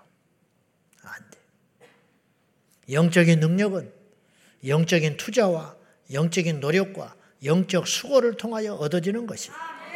주여 갚으리는 걸 못 얻어. 응? 주여 한번 부르면 갚으리는데. 응? 되냐고. 기도가 안 나오는 걸 어떻게 해. 소리 잃어 부르짖어 기도하라나. 방언을 못하고 앉아가지고 방언이 2단이 3단이 이 소리 나고 앉아있는데 되겠냐 이 말이에요. 일단 방언이나 받고 그 소리를 해라. 받고. 응? 2단이라고 하는 사람이 방언을 받겠냐고. 응? 옛날 일이라고 하는 사람이 방언을 받을 수 있겠냐고. 어디서 그럼 못된 소리나 듣고 돌아다녀가지고 무식이 찍찍 흘러가지고 말도 안 되는 소리를. 성경의 방언은 두 가지인 거예요. 언어의 방언이 있고 신비한 영역의 방언이 있는 거야. 왜 언어의 방언만 자꾸 이야기를 해. 일시적인 일이다. 내가 전에 방언 기도에 대해서 제가 한번 풀어줬어요. 그러면 사도 바울이 말했던 방언은 뭐냐 이 말이야. 은사에 나타나는 방언은 뭐냐 이 말이야. 그 외국어 방언이 아니에요. 그거는. 그거는 신령한 언어로서의 방언이지. 그러니까 통역을 받으라고 하잖아. 통역 없이 방언하면 깝깝하니까. 그 영어를 받았다. 그 통역을 뭐하러 받아? 영어를 받았는데. 영어를 알아듣는 사람인데 내가 통역을 뭐하러 받아? 안 그래요? 앞뒤가 안 맞잖아요. 거기서 말하는 통역을 받으라는 소리는 신령한 하늘의 언어로서의 방언을 말하는 것이니까 네 심령의 통역을 받아야 깝깝하지 않다. 그런 것이지. 일단 기도를 하고 일단 엎드려 보고 일단 그 맛을 본 다음에 그것이 어쩌다 저쩌다 말을 해야지. 그건 아예 멀리한 다음에 앉아가지고 뭔 소리를 하고 있냐고 도대체. 전도를 일단 해보고 요새 노방전도가 되니 안 되니 그런 소리를 해야지. 하지도 않으면서 요새 노방전도가 뭐가 되냐고. 그렇게 말하는 사람은 한결같이 안 하는 사람이요. 안 하는 사람. 안 하니까 그런 소리 하는 거야. 요새 뭐 교회가 부흥이 되냐고. 부흥이 안 되니까 그런 소리 해야지. 부흥하는 교회 와봐. 그런 소리 할 수 있는가. 안 그래요 여러분? 아닌 거지. 기도하면 귀신이 나가고 기도하면 어둠의 영이 떠나가고 기도하면 음란의 영이 떠나가게 되고 중독의 영이 떠나가게 되고 기도하면 되냐고. 응답을 안 받아봤으니까 그런 말 하는 거지. 기도만 하면 뭐하냐고. 기도만 하면 뭐하냐고. 기도만 하면 돼. 기도해봤어? 안 해봤으니까 기도하면 뭐하냐고 그러는 거예요. 기도만 하면 뭐하냐는 소리는 왜 하냐면 기도를 안 했으니까 그 소리 하는 거예요. 기도를 한 사람은 그렇게 말을 못해. 기도의 능력을 경험했기 때문에. 할렐루야. 어떤 사람의 영권 뒤에는 반드시 피땀 흘리는 연단과 기도의 수고가 있었기 때문에 그 영권이 나타나는 거예요. 그 영역이 나타나는 거다 이 말이죠. 두 번째로 기도해야만 환경이 바뀌어요. 아멘. 첫째로 반드시 기도해야만 영역이 생기는 거예요. 제자들이 못 쫓아내는 것은 힘이 없었기 때문에 못 쫓아내요. 영권이 없고 영역이 없었으니까. 두 번째, 반드시 기도해야만 환경이 바뀌는 거예요. 사람은 사실 환경을 못 이겨요. 이길 것 같지만 못 이겨요. 지금 지구가 온도가 1도 상승했어요. 평균 온도가 30년 전보다. 난리 났어. 1도 올라갔다고. 지금 세계 기상학자들이 크게 지금 걱정하는 것이 2030년이 되면 1.5도 올라간다. 0.5도 앞으로 올라간다. 7년 남았대. 이 7년이 골든타임이래. 그러니까 0.5도가 올라가지 못하도록 지금 막아내지 않으면 지구는 끝장난다는 거예요. 1도 올라가서 이 난리인데, 이 법석이 났는데 지금 기상이변이 엄청납니다. 저기 어느 쪽에는 지금 60도까지 올라간 지가 있다더만. 60도. 사람이 살 수가 없어요. 엊그저께도 어디 식당에서 어제 에어컨 바람 쐬고 나오니까 꼭 사우나에 나온 것 같더만. 밖에 나오니까 숨을 쉴 수가 없어. 이제 우리나라도 지금 이렇게 돼버린 거예요. 지금. 점점점. 앞으로 10년 후에는 어떻게 될지 모르겠어. 지금 기하급수적으로 나빠지고 있다고. 환경을 못 이겨. 이게 무슨 수로 이기냐고. 이게 과학으로 해결되겠어. 이게 뭘로 해결되겠냐고. 안 되는 거지. 그래서 이 7년의 골든타임이 놓쳐버리면 2030년이 되면 대재앙이 올 수도 있다라는 거예요. 나는 뭐 종말론자 그런 말은 듣고 싶지 않지만은 사실 우리는 예수 잘 믿어서 갚으리면 되지만은 믿지 않는 자들은 정말 큰일이 생기는 거예요. 유치한 소리 같지만 제 말이 틀린 게 아니에요. 알겠어요? 우리는 예수 잘 믿어. 이럴 때 예수 젊어져야 돼. 이럴 때 뻘짓거리하지 말고 예수 잘 믿어야 돼. 청년들 정신 바짝 차려. 이럴 때. 우리가 위기가 오고 세상에 종말이 다가올수록 다른 걸 뭘 하겠어. 돈을 모아서 뭐 하게. 땅 사서 뭐 하게. 일단 예수를 잘 믿어서 우리의 신앙을 점검해야 할 거 아니에요. 94년도에 성수대교 삼품벽까지 무너졌어요. 우리 선배는 10분 전에 건너와서 산 사람이 있었어. 그때 기숙사 핸드폰 없을 때니까 전화 불났습니다. 우리 아버지 특기 전화 잘하는 거거든. 앉아가지고.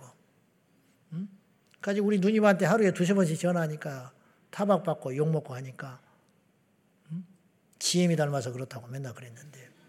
그러니까 이제 건수만 있으면 전화하시는 분이야, 우리 아버지는. 전화세가 많이 나온다 그런 건 관심도 없는 사람이야. 근데 이제 성수대기가 무너졌다 하니까 이제 전화가 난리가 난 거야. 나 찾는다고. 그때 나를 찾았으니까 나 욕은 안 하겠지. 성가시게 하냐고. 막 전화가 불이 났어요. 가지 마라, 어떻게 하라, 다리 건너지 마라, 어찌냐, 몸은 어쩌냐. 평소에 잘하시지. 그때 우리 선배가 성수대교를 강남 쪽에 살아가지고 10분 전에 건너와서 산 사람이 있었어요. 차 갖고 다니면서. 그때 우리 학교에서 유행하는 말이 있었어요. 그게 뭐냐, 너 구원 받았냐. 그거 물어보거든요. 어쩌고 하는 소리였지. 구원의 확신이 있냐? 왜? 다리가 무너져서 죽을 걸 누가 알았냐? 백화점이 무너져서 누가 죽을 줄 알았냐? 그러니까 다른 것 없다. 언젠가 죽는데 어디서 죽을지 모르니까 땅이 무너지는지 뭐 땅이 꺼지는지 언제 죽을지 모르니까 이걸 확실히 하자. 구원. 나 구원 받았는가 정확히 하자. 우리가 그러고 다녔다니까요. 농담이지만 농담 같지 않는 농담이야. 그렇죠. 종말이 올수록 우리가 뭘 점검하겠어? 우리 믿음을 점검해야지. 우리 구원 받았는 걸 점검해야지 모르더라. 어차피 가는 건 뭐 다 가는 것인데. 우리는 이렇게 환경을 절대로 못 이겨요. 이런 자연 환경뿐만 아니라 사람은 주변 환경을 해쳐갈 만한 힘이 사실은 마음이 없어요. 잘 안 돼. 우리 마음도 내 뜻대로 안 되는 걸 뭐 어떻게 해. 보세요. 뭐 해주란 대로 다 해줬어.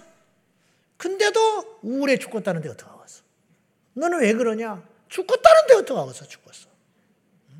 산의 진미를 차려놓으면 뭐하냐고. 입맛이 없다는데 어떻게 하냐고 도대체. 그걸 무슨 수로 해결하냐고. 기가 막힌 침대에 누이면 잠이 안 온다는 데를 어떡하. 잠이. 잠이 안 온다는 걸. 지금 잠 와서 죽겠는데.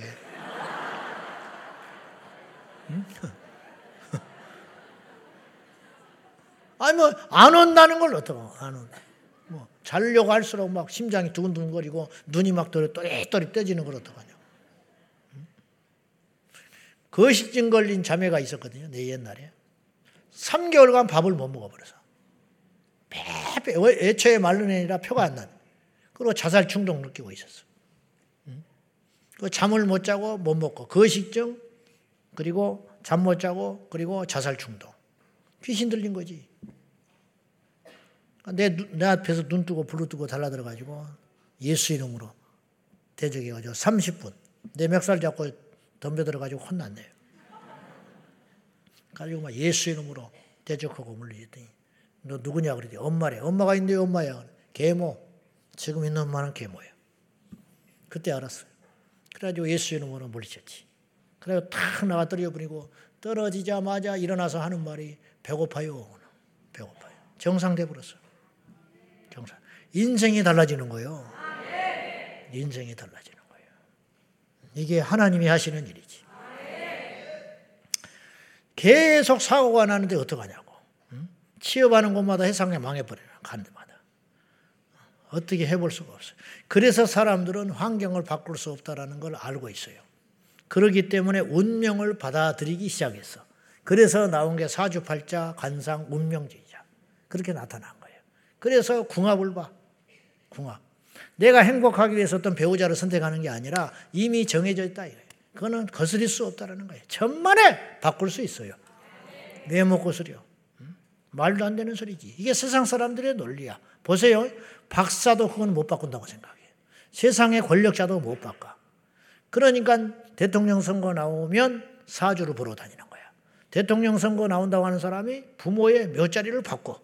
이거는 동서고공을 막론하고 다 그러는 거예요.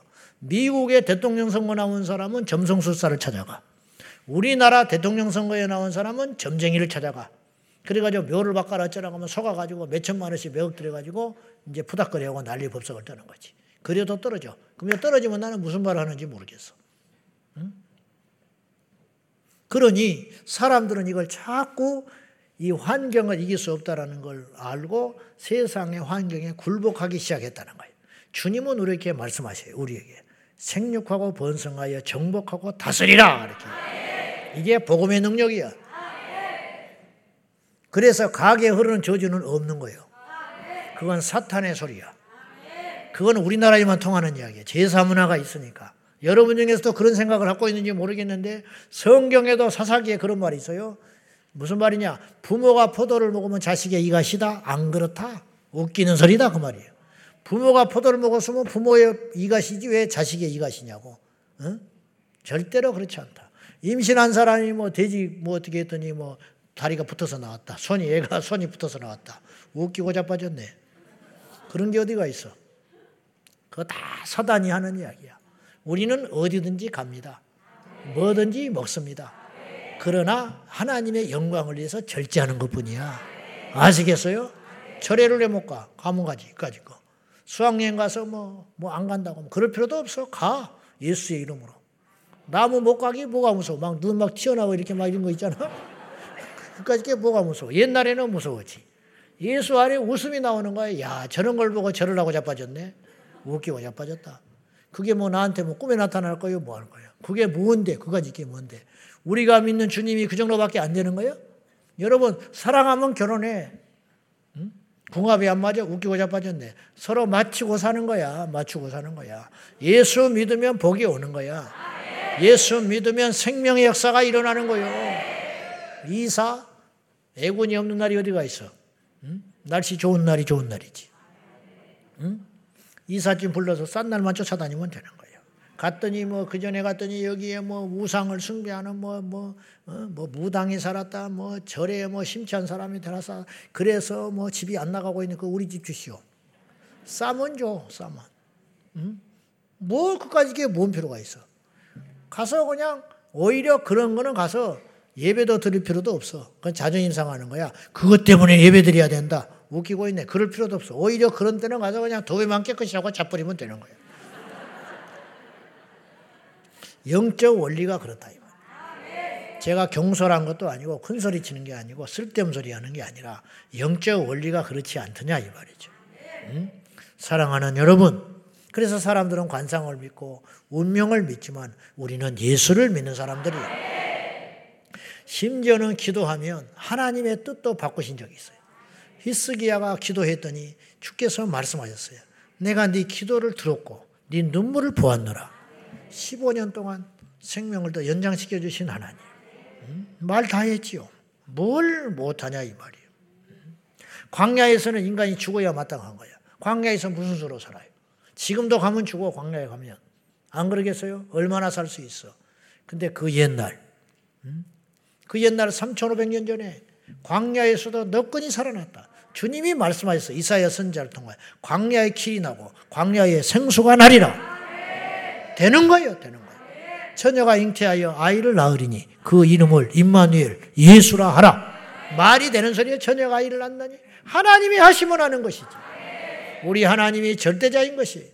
그분께 기도하면 그분이 우리와 함께 하시기 시작한다 이 말이죠. 운명을 믿지 말아요. 우리는 예수를 믿는 거야. 환경을 믿지 마세요. 환경에 지지 마세요. 기도하면 환경도 바뀌는 거예요. 광야에서 생수가 나고 하늘에서 메추라기가 떨어지고 하늘에서 만나가 내리는 그 역사가 오늘 또 일어나고 있는 줄로 믿습니다. 사람의 마음을 바꾸시는 하나님. 환경을 바꾸시는 하나님. 바벨론 포로로 잡혀갈 때 70년 후에 반드시 돌아오리라. 말이 되는 소리야. 어느 정도 가능성이 있어야 하는. 나라가 조금 버팀목이 있다든지, 이렇게 싸우다가 겨우 졌다든지, 게릴라 부대가 있다든지, 믿는 구석이 있어야 70년 만에 나라가 해방된다. 택도 없는 소리.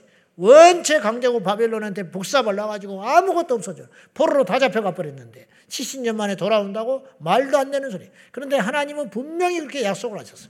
70년이 참에 하나님께서 기가 막힌 방법으로 이방인의 왕 고레스의 칙령을 통하여 스룹바벨을 앞세워가지고 돌아오는데 그 행렬이 900km. 직선도로로 900km. 그리고 길 따라가면 1500km. 바벨론에서 예루살렘 돌아오는 길이 그렇게 먼 길이다. 그러니까 이스라엘 백성이 다 따라오지 않고 겁먹어서 5만 명만 따라 나왔어요. 1차 포로기한 때. 그때 스룹바벨도 사람이라 두려워했어요. 이거 어떻게 갑니까? 주님이 가라 하시니까 가지만 고레스가 명령하니까 하나님의 예언의 성취는 이루어졌기는 했지만은 주님 내가 어떻게 이 길을 갑니까? 그때 주께서 천사를 보내사 스룹바벨에게 확실한 약속을 주셨어요. 그것이 바로 스가랴서 4장 6절에서 7절입니다. 같이 봅시다. 시작. 그가 내게 대답하여 이르되 여호와께서 스룹바벨에게 하신 말씀이 이러하니라. 만군의 여호와께서 말씀하시되 이는 힘으로 되지 아니하며 능력으로 되지 아니하며 오직 나의 영으로 되느니라. 큰 산아 네가 무엇이냐? 네가 스룹바벨 앞에서 평지가 되리라. 그가 머릿돌을 내놓을 때에 무리가 외치기를 은총 은총이 그에게 있을지어다 하리라 하셨고. 아멘. 힘으로 능으로 되거느냐? 여호와의 영으로 되느니라. 근사나 네가 무엇이냐. 지금 스룹바벨이 5만 명을 데리고 대장정 900km, 말이 그렇지. 그 옛날에 가다가 적을 만날 수도 있고 도적질을 만날 수도 있고 별일이 다 많을 수도 있는. 그 길을 가는데 1500km를 돌아서 길 따라가야 되는데 식량은 어떻게 조달하며 그 행렬은 어떻게 가며 가다가 무슨 일이 생길지를 모르는데 두려워 떠는 스룹바벨에게 천사가 나타나서 이는 힘으로 되는 일이 아니다. 능으로 되는 일이 아니다. 그러나 여호와의 신으로 되느니라. 큰 산아 네가 무엇이냐. 가다 보면 그런 적들이 만나고 암초를 만나고 큰 산이 있었겠지만은 염려하지 말아라. 큰 산아 스룹바벨 앞에서 네가 평지가 되리라. 큰 산아 스룹바벨 앞에서 평지가 되리라. 큰 산아 스룹바벨 앞에서 평지가 되리라. 은총 은총 평지가 되리라. 은총 은총 평지가 되리라. 할렐루야. 기도하면 되는 거예요. 어차피 우리가 은혜로 여기까지 왔어. 우리 힘으로 됩니까? 안 돼. 기도만 해. 기도하면 자식이 돌아오고, 기도하면 죄가 끊어지고, 기도하면 악령이 떠나가게 돼. 기도하면 상사의 마음이 변화가 되고, 기도하면 면접관의 마음의 변화가 일어나고, 기도하면 환경도 바뀌는 역사. 할렐루야. 그 하나님이 우리 하나님이신 거예요. 일전에 말한 대로 조영기 목사님 저기 은평구에다가 교회를 개척해놓고 천막 20평짜리 천막 그걸 무허가 남의 땅에다가 지어놓고 그러니까 땅 주인이 나타나서 난리치는 거 사정해가지고 요즘이나 안 통하는 게 옛날이니까 통하는 소리. 그래서 군막 그 중고 천막 쳐놓고 거기서 강대상도 없어가지고 사각의장 놓고 강대상 놓고 아무도 없는데 설교하고 있는데 근데도 하나님께서 함께 하시니까 조금씩 조금씩 역사가 일어나는데 참 신기하지요. 은평구에 있는 그 작은 개척교회를 어떻게 알고 지방에 안진병이가 서울역에 와가지고 기어왔어. 5시간 동안 살려달라고 소문이 난 거야. 그 교회에. 그래서 왔더라네. 천막에 왔더래. 안진병이가 고쳐주라고. 그 고무 그 이거 장터에 가면 그거 끌고 다니는 거 그걸 다리에다가 채워가지고 안진병이가 키워서 왔더래. 땀을 뻘뻘 흘리고 울면서 나 좀 살려달라고. 무슨 수로 살리냐고. 그 조영기 목사님 원망이 생겨. 원망. 하나님 뭡니까 이거. 좀 어느 정도 해야지. 이런 사람을 내가 어떻게 안진병 일으키냐고. 응? 믿음이 없으니까. 막 원망이 생겨버리더래. 응? 이건 어떻게 해보자 하는 것이 아니라 응? 누구 죽이려고 작정했냐고. 그럼 이거 안 고치면 나가서 이제 소문나버리니까 강행하는 거예요. 그렇지 않아도 교회 어려워서 죽었는데 응? 안진병이 못 깨쳤다고 소문나면 어떡하냐. 하나님 이거 도대체 뭐 하시냐고 막 원망이 응? 산같이 밀려오더래. 근데 지방에서 올라오는데 어떡하겠어. 내보내지도 못하고. 그래서 청년들 몇 사람하고 천막에 있는데 하나님께 기도를 하기 시작했다는 거예요. 왜? 믿음이 올 때까지. 팍 기도를 하는데 주께서 믿음을 주시더래. 그래서 딱 일어났는데 어떤 믿음이 생겨버리냐면요. 지구를 손가락으로 튕기면 지구가 움직여버릴 것 같더래. 와, 이 믿음이 와버리더라네. 그리고 안진병이를 일으켰대요. 예수님 뭐 일어나라! 그랬더니 아이고 사람 죽이네 그러더래. 아이고 사람 죽이냐고. 왜냐하면 평생 일어나보지도 않고 근육을 써보지를 않았으니까 그냥 확 다리를 잡아 일으켜서 했더니 두두둑 소리가 나면서 일어나 버리더래. 이렇게 세웠는데 막 사람 죽인다고 교회가 사람 죽인다고 소리 지르고 난리하더래. 그래서 예수님 일어나라고 훅 던져버렸대.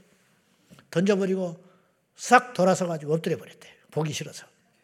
그랬더니 막 청년들이 박수를 치고 난리가 났더래. 뭔 일인고 봤더니 일어나가지고 예배당을 빙빙빙빙 돌아다니고 있더라고. 여기서 내가 중요한 걸 하나 느꼈어요. 기도했더니 어떤 믿음이 생겼다고요? 이 지구를 손가락으로 튕겨버리면 지구가 움직여버릴 것 같은 믿음이 생겨버리더라고요. 아, 뭘 못하겠냐고. 그 믿음만 있으면 뭘 못하겠냐고. 기도하면 환경이 바뀐다.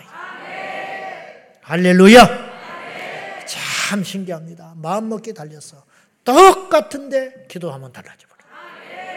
제가 개척해서 산전수전 온갖 걸 다 겪었어요. 지금도 겪고 있지. 주님 오실 때까지 겪을 거야. 그냥 그렇게 가는 거야. 얻기를 바라는 것도 아니고 좋아지기를 바라지도 않아요. 그냥 포기했어. 그냥 이대로 가다 갈 거야.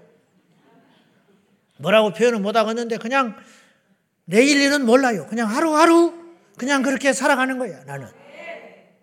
그냥. 그런데 개척에 어려움이 오고 시련이 올 때마다 뭐 부격자가 있어야 새벽기도를 누가 맡기지. 그때 부격자 있었으면 나는 무너졌을 거예요. 아무도 없으니까 새벽기도 나가야 돼. 밤새껏 시달리고 잠 못 자고 끙끙 앓다가 새벽에 나가서 설교하고 엎드리면 하나님이 힘을 줘. 와, 신기한 일이 벌어지는데요. 밤새껏 날을 새고 비몽사몽간에 막 어지러지래. 강단에 서면 설교를 하긴 하는데 무슨 말이 나가는지를 모르겠어. 너무 괴로움이 크니까. 그래서 나는 우리 부목사님들한테 개척하지 마라 그래. 진짜 웬만하면 하지 마라. 근데 철없이 개척한다고 그랬었단 말이야. 뭘 몰라서 그래. 뭘 몰라서. 그 고생을 할 바에는 개척을 하지 말고 기존의 교회 가서 그 에너지를 쏟아라. 나는 이제 그렇게 이야기를 하는 편인데, 그래도 사명이 있다면 해야 되겠지만은 내가 해보니까 세상에서 해서는 안 되는 일 중에 몇 가지더만. 그것이 몇 가지. 그런데 죽었는데 차라리 뭐 세상 일 같으면 집어쳐버리든지 뭐 다른 일을 하든지 그렇게라도 할 수 있지. 이거는 뭐 죽구나 사나 가야 되는 거야. 어떻게 해볼 수가 없어. 근데 엎드려 일어나면 감사가 터져. 와, 힘이 오는데 이거는 절대로 과장이 아니야. 그냥 긍정적인 생각을 갖자가 아니야. 팍 감사가 밀려오는데 그런 일이 생긴 것이 감사해. 이거는 안 겪어본 사람은 몰라. 감사해. 차라리 이런 일이 생겨버린 게 너무너무 감사한 거야. 이런 어려움이 와버린 것이 너무 감사. 날아갈 것 같아. 날아갈 것 같아. 어제는 죽을 것 같았는데 오늘은 날아갈 것 같다. 어떻게 된 일이냐. 문제가 해결돼서 그런 게 아니라니까요. 빛이 보여서 그런 게 아니라니까 하나님이 마음을 움직여준다. 아멘. 여러분 지금 죽을 것 같지요? 너무너무 힘들지요? 그런 사람들이 있어. 오늘 기도하고 하나님이 충만히 우리 영혼에 임재하시고 나를 만져주시면 이 죽을 것 같은 환경이 감사로 바뀌는 신기한 일이 있거든요. 경험하시오. 아멘. 느껴보라고. 아멘. 그 속썩이는 자식이 기도하고 이 밤에 은혜 받고 돌아가면 와, 그 자식을 주신 게 감사하다. 천배만배 감사하다. 그런 날이 온다 이 말이야. 기도하면 하나님께서 환경을 열어주시고 달라지게 하시고 저주의 환경이 축복의 환경으로 마라의 쓴물이 단물로 바뀌는 역사가 일어나게 될 줄로 믿습니다. 할렐루야. 오늘 여기까지. 자, 이제 기도해야지. 뭐 구슬이 서말이라도 그래 기도 좋다. 기도. 밥 먹으면 좋아. 운동하면 좋아. 운동하면 좋습니다. 운동하면 장수합니다. 계단을 오르시오. 산에를 오시오. 등산 가시오. 아멘. 그 집에 가 자빠지 잤다. 기도 외에는 대신할 게 없다. 그러면 기도하자 이 말이야. 자, 이제 기도 들어가는 거예요. 아멘. 어차피 쟤들은 뭐 5시까지 한다고 그러니까 심심한 조의를 표하면서 우리는 좀 기도하다 갈 테니까 날 세세요. 자, 자 기도할 준비 됐습니까? 언제까지 기도하냐? 하늘의 그늘이 걷어질 때까지. 언제 기도하냐? 뚫릴 때까지. 언제 기도하냐? 하나님이 내 마음에 확신을 주실 때까지. 떠나지 말고 예수님의 제자들이 예수님께서 승천하신 후에 약속하신 바 성령을 언제까지 기다렸냐? 하루 이틀이 아니에요. 열흘이 아니에요. 올 때까지. 다행히 일주일 안에 온 것이죠. 약속하신 그 응답이 올 때까지. 내 마음의 변화가 일어날 때까지. 영역이 생길 때까지. 처음 사랑이 회복될 때까지. 내 손에 힘이 생길 때까지. 이 문제가 기쁨으로 이 환난과 이 시련과 이 원망이 하나님께 감사로 바뀔 때까지 우리가 기도를 쉬지 않겠습니다. 할렐루야. 이 마음 가지고 우리가 기도할 적에 제가 기도의 제목을 세 가지를 드리겠습니다. 먼저 뭘 기도하느냐. 첫 번째, 하나님 앞에 주여 그 어떤 것도 기도를 대신할 수 없음을 깨닫게 하시고 우리 모두가 더욱 기도에 전념하도록 역사하여 주십시오. 주여 기도의 가치와 기도의 중요성을 깨닫는 밤이 되게 하여 달라고, 눈이 열어지게 해달라고 다 같이 두 손 들고 하나님 앞에 매달려 기도하겠습니다. 주여 주여 주여. 하나님 아버지, 지치지 않는 기도, 어떤 것도 기도를 대신할 수 없음을 알게 하여 주시고 이 기도의 가치에 눈 떠지는 역사가 일어날지어다. 아버지여, 우리 모두와 기도의 전부를 걸기를 원합니다. 하나님이여, 이 시간에 있게 하여 주시옵소서. 우리의 간구가 임있게 하여 주시고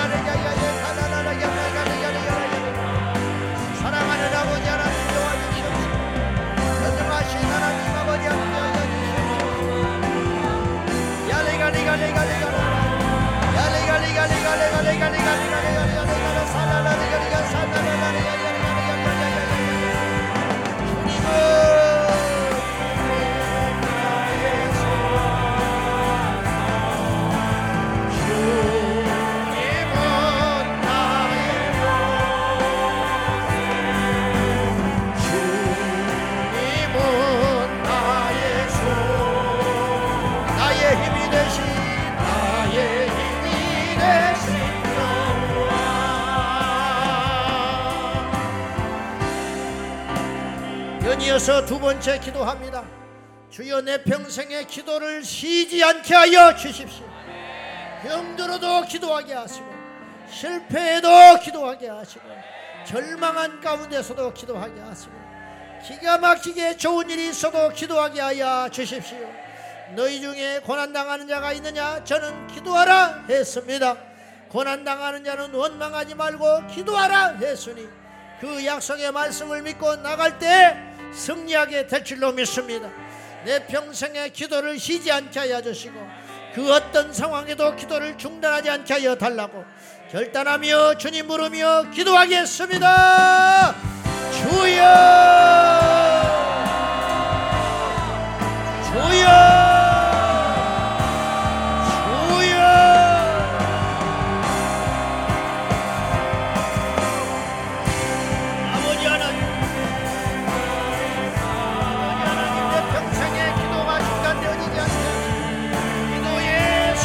알게 하여 주시오. 기도의 가치를 알게 하여 주시오. 주의 수여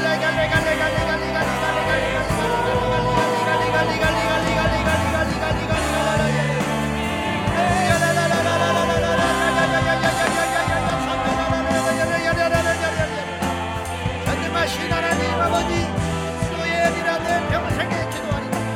내 평생에 기도하리라. 주여 내가 기도로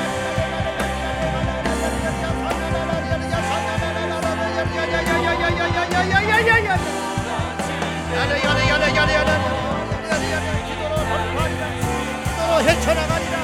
기도로 승리하리라.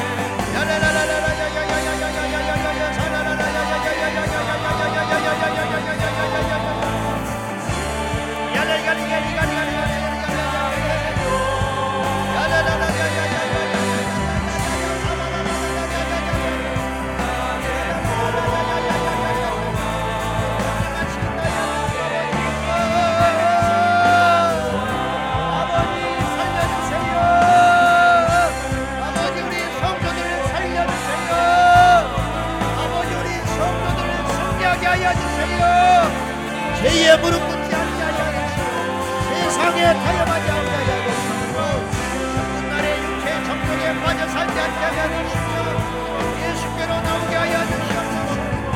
아버지 하나님이여,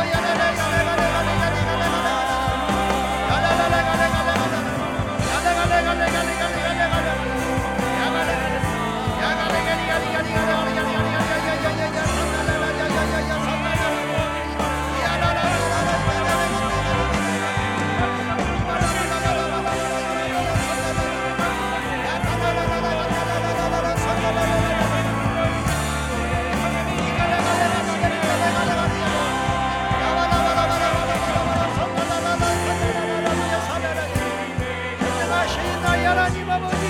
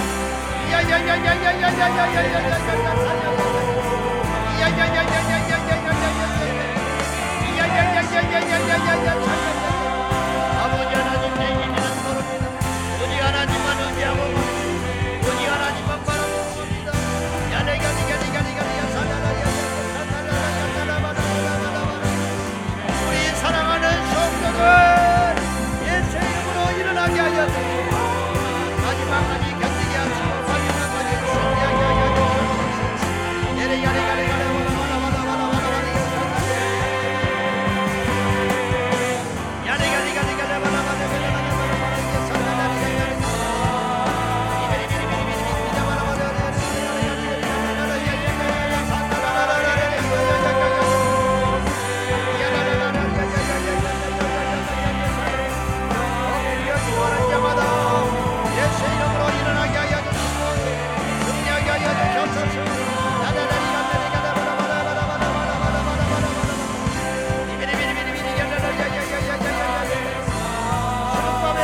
역사, 큰 산이 평지가 되는 역사가 일어납니다.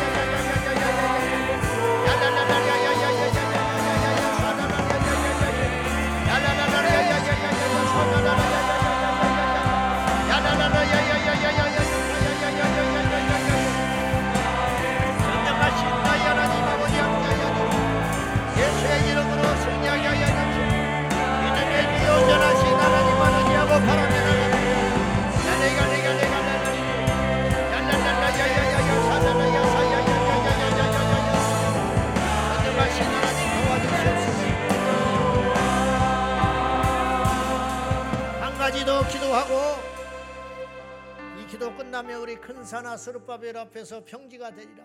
그 찬양 준비 좀 해보세요. 자, 세 번째 기도합니다. 기도로 환경을 이기게 하시고, 기도로 병마도 이기게 하시고, 기도로 운명을 바꾸는 기도의 용사가 되게 하여 주십시오. 믿습니까? 기도하면 환경이 물러갑니다. 기도하면 병마가 떠나갑니다. 기도하면 악한 영이 떠나갑니다.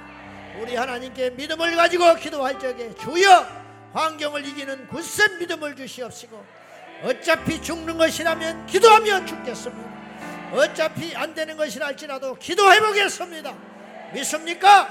우리 다 같이 일어나서 우리 하나님 앞에 주여 믿습니다. 믿습니다. 믿습니다. 이 저주의 환경이 축복의 환경으로, 주여 이 죽을 환경이 사는 환경으로, 이 어둠의 환경이 빛의 환경으로 변화될 줄로 믿습니다. 다 같이 주님 부르며 기도하겠습니다. 주여, 주여, 주여.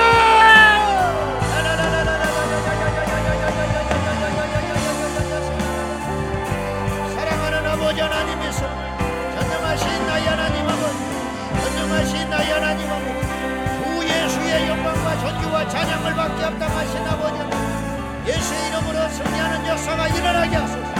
예수의 이름으로 승리하는 역사가 일어나게 하여 주소서. 나의 힘이 되신 아버지 하나님만 의지하고 바라나, 주님만 의지하고 갑니다. 주여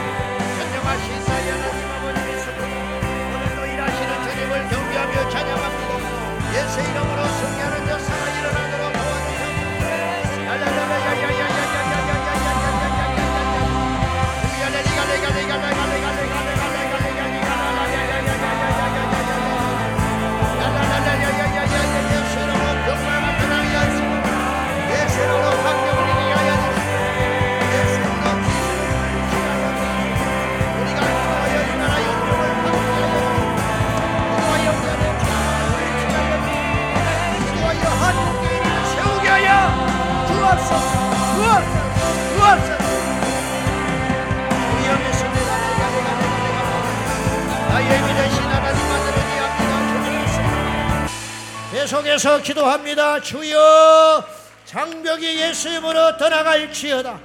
이 밤에 저주가 떠나갑니다. 이 밤에 문제가 떠나갑니다. 이 밤에 어둠의 역사가 떠나갑니다. 이 밤에 여호와의 응답이 있습니다. 믿습니까? 다 같이 주님 부르며 주님 오시는 날까지 우리의 기도가 중단되지 않기를 위하여, 우리 나라를 위하여 다 같이 주님 부르며 기도하겠습니다. 주여!